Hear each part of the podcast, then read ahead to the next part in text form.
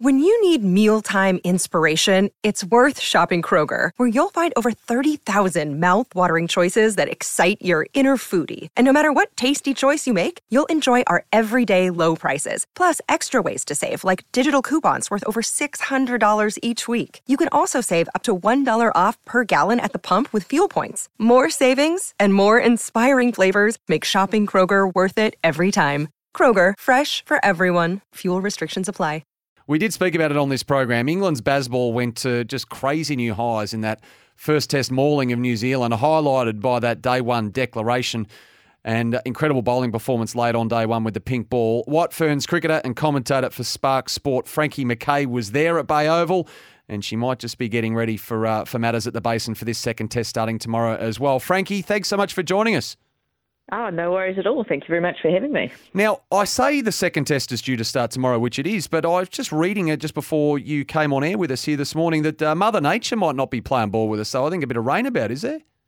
Yeah, there is, unfortunately. Yeah, there's been, the last couple of days, it's been a little sprinkling of showers at the Basin Reserve, so the covers are on today, and then, unfortunately, I think we're forecast for some rain the next 3 days, but hopefully, fingers crossed, it's not three washouts. It's just three of those niggly on and off days, on and off. But yeah, I'm pretty hopeful that there'll be some play going on. And I'd like to think that us Australians are pretty hopeful that you'll actually stick it to them a little bit, because we've got the Ashes series coming up in a few months. And to be honest, you're not doing us any favours at the moment, Frankie. What is going on over there, please? Playing them into form, are we? I think so.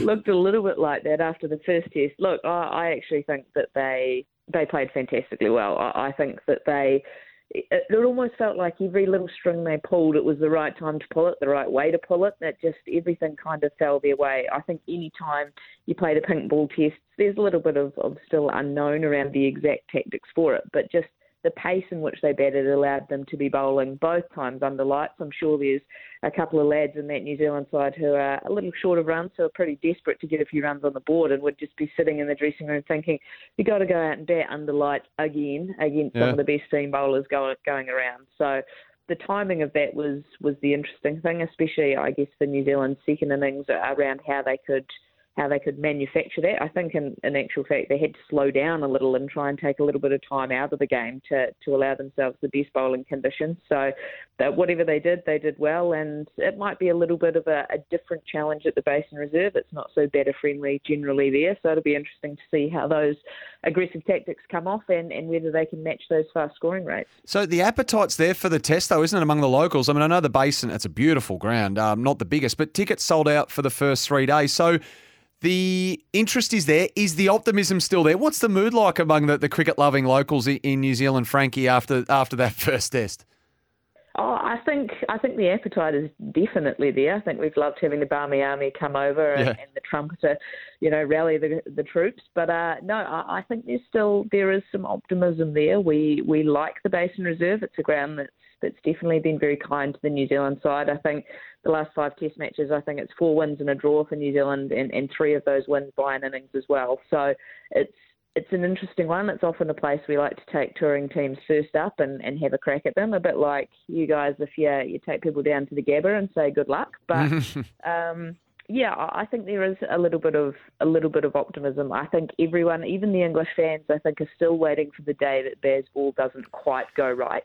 So turning up to a ground where this season, first-class cricket, every team's bowled first and no team in the first innings has got past 225. So I think it's a little bit of one of those that even if the Black Caps have to go out and bat first, they're going to try and just grind through it. They're going to bat their way. They've come out in the media and talked a lot about not getting caught up in the Bazball hype. They're just determined to go out there and try and bat for long periods of time, put partnerships together. They've done it well at the Basin before. They've had a lot of success there. I think Kane Williamson averages something ridiculous like 65 or 66. So there's a method there, which I think that even the public are looking forward to seeing. And I think everyone's just waiting for Bazball to go wrong. And if it's going to go wrong, it's going to be at a green one at the Basin. It's been undercover for a few days with bowlers nipping at round corners and saying, are you prepared to bat the same way? Yes, you are. A little bit of ego plays into it. And then before you know it, it's a lot of sides have found themselves in trouble there, especially sides that have tried to hit themselves out of trouble. It is so fascinating, isn't it? It's done wonders for Test cricket from the interest point of view. I mean, that's probably why we are speaking this morning. And they've won 10 of their last 11 Tests. They're on an absolute roll. They're chock full of confidence, as you say. And yet at the same time, there's that always that feeling that when it goes wrong, it's going to go spectacularly wrong. And you touched on it there, Frankie, but there must be a temptation from other teams like New Zealand when they're playing Baz McCullum's England to mimic it and sort of try to be something that they're not. It's quite an interesting sort of psychological wrestle, I'd imagine. Oh, of course. You can't help but get caught up in the hype a little bit, I think. And it's also just the natural tempo that the game tends to take. I think even there's a few members of that English side itself who get caught up in it. Joe Root is probably one. The way, I mean, he's got over 10,000 Test runs and he's now coming out and saying, yeah, I maybe haven't quite got the tempo always right and I'm trying to work out exactly what my role is in this team. And to have a guy who's played for so long and to be then sitting there with questions over how's my best way to go about playing? How am I best to try and push the result on? What's best for the team? Generally, when you've got guys that have scored 10,000 Test runs, they're pretty sure and pretty sold on how they want to go about things. So, yeah, it's a really intriguing one. I don't think that the top order, especially of New Zealand, will be doing anything too drastically different. I think there's a couple in there who need a score, and they need one pretty quickly as well to keep their place in the side. So I don't think they'll be searching for anything too different. But, yeah, I think that there has to be a little bit of, imitation. There has to be sides around the world questioning, well, is this the best way to play? The way that everyone's just got in behind Bazball, as much as the English lads and Baz himself say they hate the name, it's what everyone's talking about. It's the cricket everyone wants to watch. It's got eyes on all around the world, and that's only got to be positive for Test cricket. And then you see the fact, they've won 10 of their last 11. You have to start thinking, maybe this team's onto something. Maybe they're onto a winner. I'm not necessarily sure it's the just go out, crash, bash, wallet, because it will. It'll have days that it goes spectacularly badly. It'll have days where it's an absolute train wreck. The English media will pile on at some point, no doubt. But I love the way that Baz McCullum's gone about it. I love the way that whenever you interview the players, the first thing they talk about is how much fun they're having, how enjoyable it is, how much they're looking forward to turning up to each day at training or each day of the game. And that's really refreshing. I think often, from players, you get a little bit of those media-trained answers to just tell you, yeah, we're doing our jobs and we're ticking the boxes and we're doing everything right. But these guys are genuinely enjoying what they do. And you've got Jimmy Anderson, who's, he's 40 now. He's played for forever. He's going great guns. I think he's averaging 16 with the ball since Baz McCullum came on board. And you listen to the way he talks about the cricket. He's got a big goofy smile on his face, and for a large part of his career, he'd been the grumpy guy. So to think that that's how people can be enjoying their cricket, I think that's the aspect that teams will look to try and replicate. Whether that means everyone goes out and scores at 5.5 and over, I'm not quite sure, but it's been fascinating to watch, that's for sure. Yeah, and hey, look, I know obviously the New Zealand men's cricket team has had some real success in recent times, and I know Baz has been in charge for a while now at England, but what's the mood around like about, well, this, potentially this could have been us? I mean, I know world cricket works differently, and it's not far from unusual that you have foreign coaches coaching different countries and the like, but could they get him back? Would they want to get him back in time? Is there any sort of envy that the Baz is doing this with England?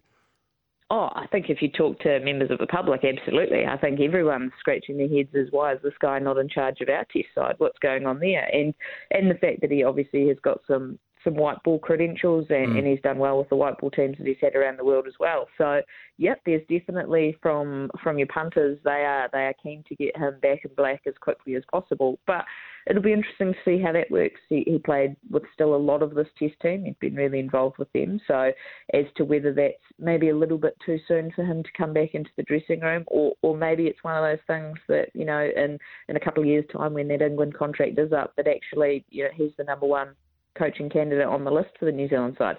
I don't know, but I think every team will be having a look, to be really honest. I think every team, that's the enthusiasm around the game that they want. If it creates those even results in the short term, I think every side around the world will be chasing it. So I'll be intrigued as to how that plays out. And I'll be fascinated what Baz wants to do as well, where he wants to go Is he happy just looking after a test side? Does he want to be all three formats? Does he want to get back to white ball cricket?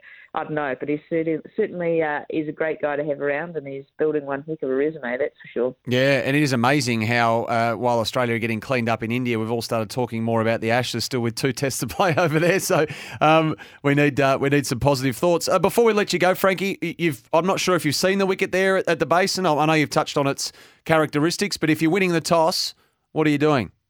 You're having a bowl. There's not even a question about it. Every team so far this year, first-class cricket, has won the toss and had a bowl first. It's pacey. It'll have a lot of bounce about it as well. It's green enough that if you walk around the Basin, which is a wonderful cricket ground that actually operates as a roundabout as well, and when it's not a playing day, members of the public can just use it as a walking thoroughfare. If you're walking around the edge of it, you'd struggle to tell it from the outfield. That's how green it is at the moment from the photos I've seen. And I actually heard a little rogue stat that I'm not quite sure on, but I think it is going to be 10 years of international cricket that teams have won the toss and had a bowl there. So I don't think there'll be too much head scratching that'll be going on around what they do first, but I think there'll be some opening batters that'll be sitting there watching the toss very eagerly to hope and pray that they won't be the ones having to put the pads on first. Oh, geez, if England do, strap yourself in. It's going to be amazing and beautiful ground too, the Basin. Absolutely loved spending some time there recently. Hey, Frankie, thanks so much for joining us. I really appreciate your insights this morning. No worries. Thanks very much. And hopefully your lot go a little bit better in the next test over in India too. It's only up from here, I reckon, Frankie. Appreciate that. There is the Whitefords cricketer and commentator for Spark Sport. Great to talk to her, Frankie McKay.